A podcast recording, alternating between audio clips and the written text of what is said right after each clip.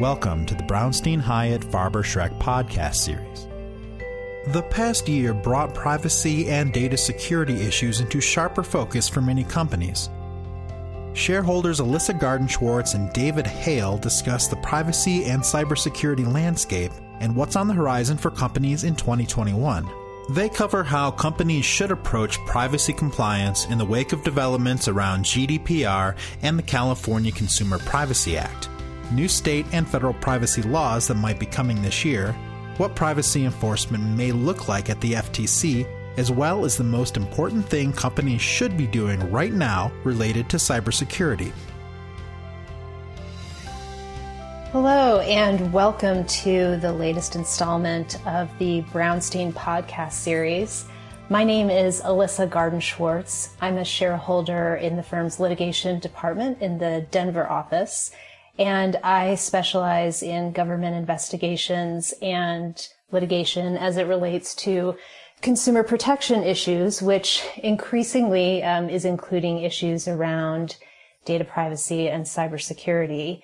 And today we're going to dig a little deeper into those issues and talk about what companies should be thinking about around privacy and cybersecurity as we head into 2021. Uh, with me today to talk about this topic is our shareholder, David Hale. He uh, is in our DC office in our intellectual property department and recently joined us from TD Ameritrade, where he was Deputy General Counsel and Chief Privacy Officer.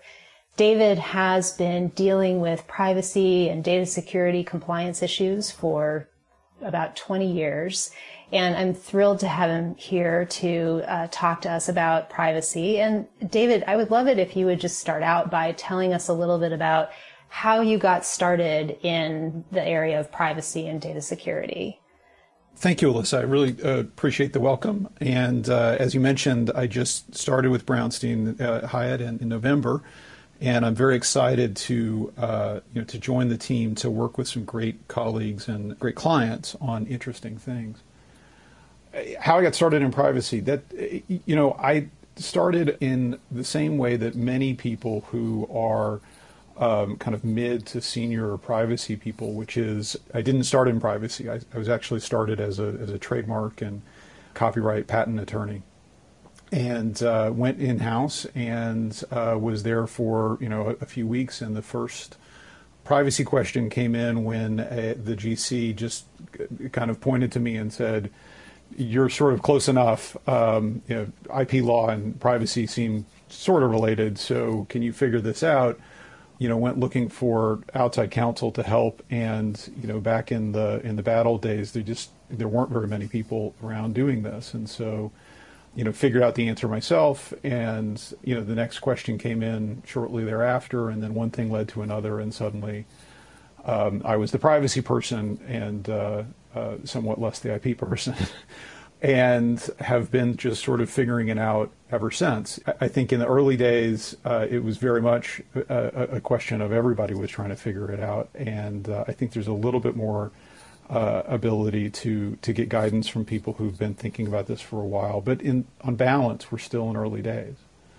At TD Ameritrade, as you said, I was there for um, almost 20 years and uh, built initially their the the privacy compliance program and then their their data breach incident response program as that became you know a more significant issue. And then as as time went by it became very clear that that it, it, was not just sufficient to have a privacy compliance program but we built out a privacy culture including a data ethics program for example to, to really get people to think about um, about privacy not just from a compliance perspective but from a deeper perspective that it's it's really about your brand. Uh, it's really about how the company interacts with with um, all of its customers uh, every day. Great. So um, let's let's take that spectacular background and talk about the privacy cybersecurity landscape uh, that's on the the horizon for companies. So in many ways, this past year has brought privacy and data security issues into even sharper focus than before, um, with you know lots of folks working at at home, working remotely, and consequently having companies focused more on their data security practices. Uh, you know, privacy concerns have come up vis-a-vis discussions around contact tracing and collection of consumers' health data as well as potentially their location data. And of course, there were some significant developments in the privacy area this past year um, with uh, regard to the Schrems 2 decision, um, which impacts uh, GDPR compliance, as well as the fact that um, California voters passed the California Consumer Privacy Rights Act, um, which is essentially the uh, CCPA 2.0, right? California passed a very sweeping data privacy law a few years ago, and now with the CPRA, it has been amended to include even more protections for consumers. Um, and then finally, of course, we have a change of administration in DC. And so with all of this having occurred, what would you tell companies about where to focus their privacy compliance efforts uh, right now? Wow, so it's it's a lot, right? Especially as you list them all. Right? It's uh, there are a lot of things there that, that have happened, and and it's uh, in the privacy world there are a lot of things going in in different directions and uh, different things crying out for for prioritization. But I, I think that uh, there's a lot of commonality between these laws, and we have to, to sort of look at those things and, and think about what do we prioritize in terms of uh, what's most important. I think when we look at, at say, the GDPR uh, generally and, and the CPRA or the CCPA 2.0, as you noted, uh, in California, compliance with those laws is switching gears. Right, the initial enforcement in GDPR was was fairly gentle um, you know, there were fines, but they weren't huge fines. There was a lot of guidance. Um, there was a lot of guidance coming out of data protection authorities without fines or with, you know, really truly slap on the wrist fines. Um, but it's clear that now that two years have gone by since it went into effect, um, almost three years, the, uh, the the data protection authorities are getting more serious about you know now you should know what to, to be doing, and you've had four years to uh, to prepare for this, so they're becoming a little bit more serious about enforcement. And CCPA is somewhat similar. The law there changed several times. There were several amendments, most recently in November with the, the CPRA. And, and that's just made it very difficult for the people who enforce the law to really have good footing to do so, right? It takes a little bit of time to have companies come into compliance with the new law. And if you keep changing the law, that compliance date keeps getting pushed back a little bit. But we're at a point now where, with the CPRA, I would anticipate that that kind of freezes the law in California. There's still some regulations that need to come out because of that, and uh, and CPRA hasn't come into effect. It won't until uh, the beginning of next year but we're sort of in a pause period there to, to catch our breath. But I think that that's right before enforcement actions start to happen. And so I think it becomes critically important for companies to really start paying attention to this, where maybe um, they were less concerned about it in the past. And uh, I think if I were going to start somewhere in terms of you know where do I wrap my arms around these complex pieces of litigation and all the things that are required to, to come into compliance, it really comes down to data and understanding what data you have about individuals. And that a lot of the data that the companies have, they don't even realize they have it. They're collecting it through cookies um, it may be it came in through a merger. It's in some database that is, uh, you know, a legacy database that they didn't even realize that they had, or it's in some format that's that's currently inconvenient for them to use. And really understanding what those data are and how they move, where it came from, where it's going, is is key to a lot of the functions in these laws in terms of you know what you have to be able to do. Things like you need to be able to tell people what information you have about them when they request it. You need to be able to tell them what you're doing with that information, at least at a high level. And you need to be able, in off in some cases, to uh, to give them the option to delete that information. Uh, and so you need to understand well why am I keeping this information? You know, it, in some cases, you need to keep it. You can't just delete it. Uh, and so that's a that's an exercise as part of that as well. Understanding not just that you have it, but but why you have it, so you could, so people can uh, control their their information appropriately. There's an upside to this though as well, right? Is that once you've got this understanding of this information, it's much easier for you to use it. That the law sort of contemplates uh, GDPR and CCPA were both written by people who were thinking about big tech companies that process lots and lots of data.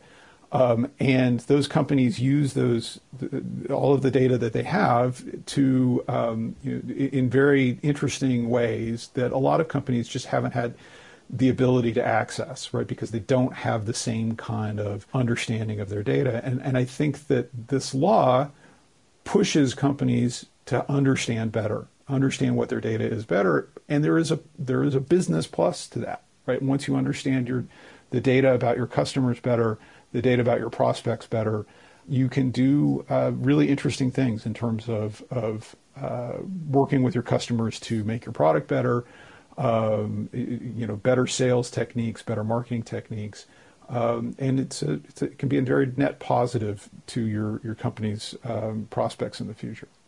That's a great point.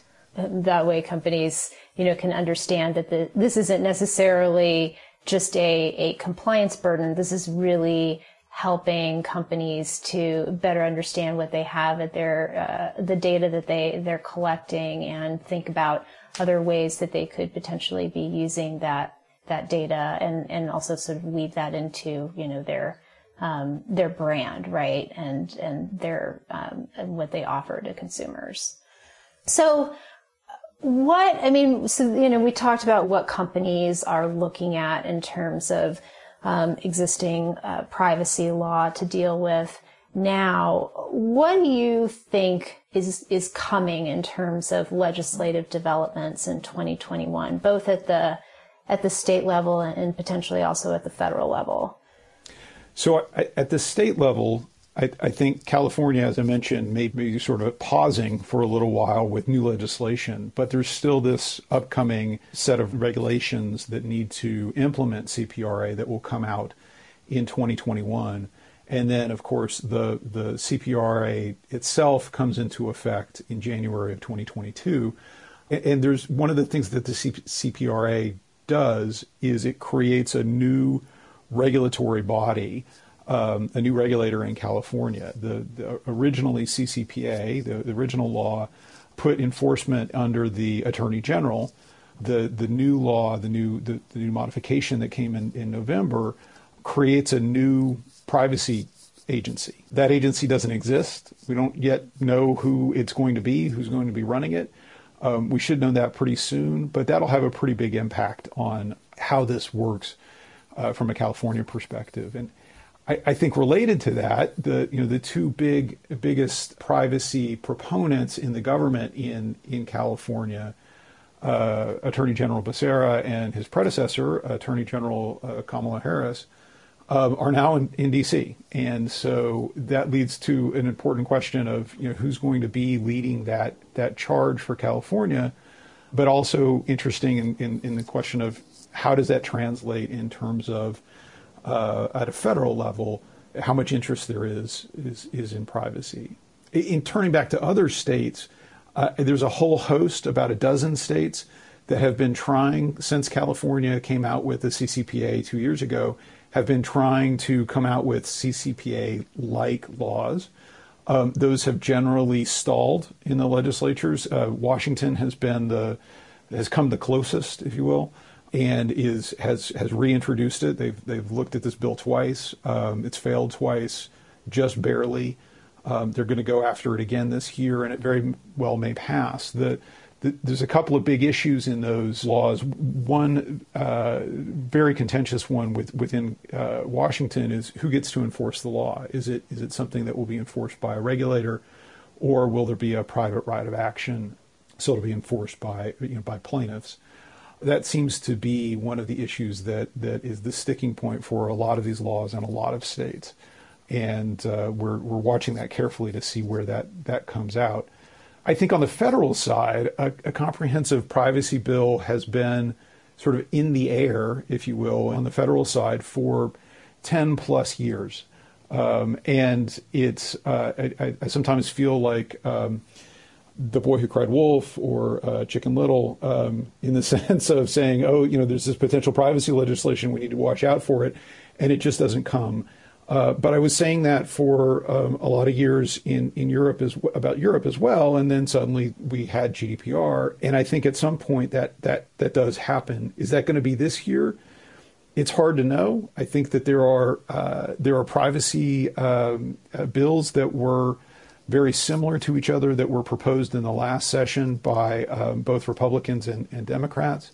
So there's a lot of commonality. There are a few points that are big issues um, that I think are going to be uh, big sticking points and, and have, have always been big sticking points. The two most prominent of those being preemption of state laws, like the California law, and who gets to enforce. Again, you know, is it is it something that's limited to uh, to to uh, a federal regulator or maybe even state AGs um, versus private plaintiffs? That that's a huge huge sticking point within these laws but there's a lot of commonality, and I think that that it, it's useful to look at those bills, you know, in common and see, okay, whatever whatever happens, you know, it, it, there might be private right of action, there might not, but there's definitely going to be, say, a right to delete, and there's definitely going to be an obligation to account to people what information they have, whether that's past this year or or next year or four years from now but it's it's a little difficult to say when exactly that happens. There's a lot of things that are on the plate of uh, the current or the incoming administration. There's a lot of uh, chaos that's and, controversy that's coming from the the, the the, the handover, and so those things are kind of mitigate against it being a, a, an issue. On the other hand, there have been a lot of issues um, in the news lately in the in in January that are uh, privacy adjacent and make this kind of uh, a, a, live issue. And anytime that happens, um, this th- these questions tend to come up in, in Congress. So we have a, a lot of instances in the last week or so where people's personal information is being used. Um, uh, is being captured and then used in ways that those people didn't didn't anticipate with regard to the you know to the protests or, or uh, the the so-called insurrection in in uh, January 6th, where people are uploading you know photos to uh, various social media sites, and then those photos and videos are being used by law enforcement to identify people who took part in these these events and um, conducted uh, you know criminal acts, and so the the law enforcement is is using that as evidence against them. I, I could see that that leading to a debate about well, is there some responsibility by the by the companies uh, or by the government to um, you know to, to essentially protect people from themselves in that context, right? That, that should that information have, have been um, available that they're using to to identify the people, and um, I think that has potential implications to you know uh, biometric issues as well as uh, uploads from phones of videos, et cetera, uh, geolocation data. All of these things are going to be hot issues if that becomes a, uh, a you know a politically hot issue. Absolutely, and and I think too. I mean, I think it, it um, behooves us to to remind our listeners that even if um, these events and other events, you know, the past year or so don't necessarily push uh, the federal government as well as states to enact privacy specific legislation, there are still tools at um, uh, the state and federal level for government regulators to go after companies for privacy and data security practices that they uh, deem to be problematic, and that is um, unfair and deceptive acts and practices laws. So the FTC has the FTC Act, Section 5, which they have been using already to address um, data breaches as well as other problematic data security and privacy practices and states too um, you know obviously the majority of states now do not have a privacy specific law but that has not stopped them um, necessarily from wading into the privacy enforcement arena with their unfair and deceptive acts and practices laws. So I just want to remind folks that it's not as though the states and the FTC won't be active on um, enforcement related to privacy and cybersecurity if, if these laws don't get enacted.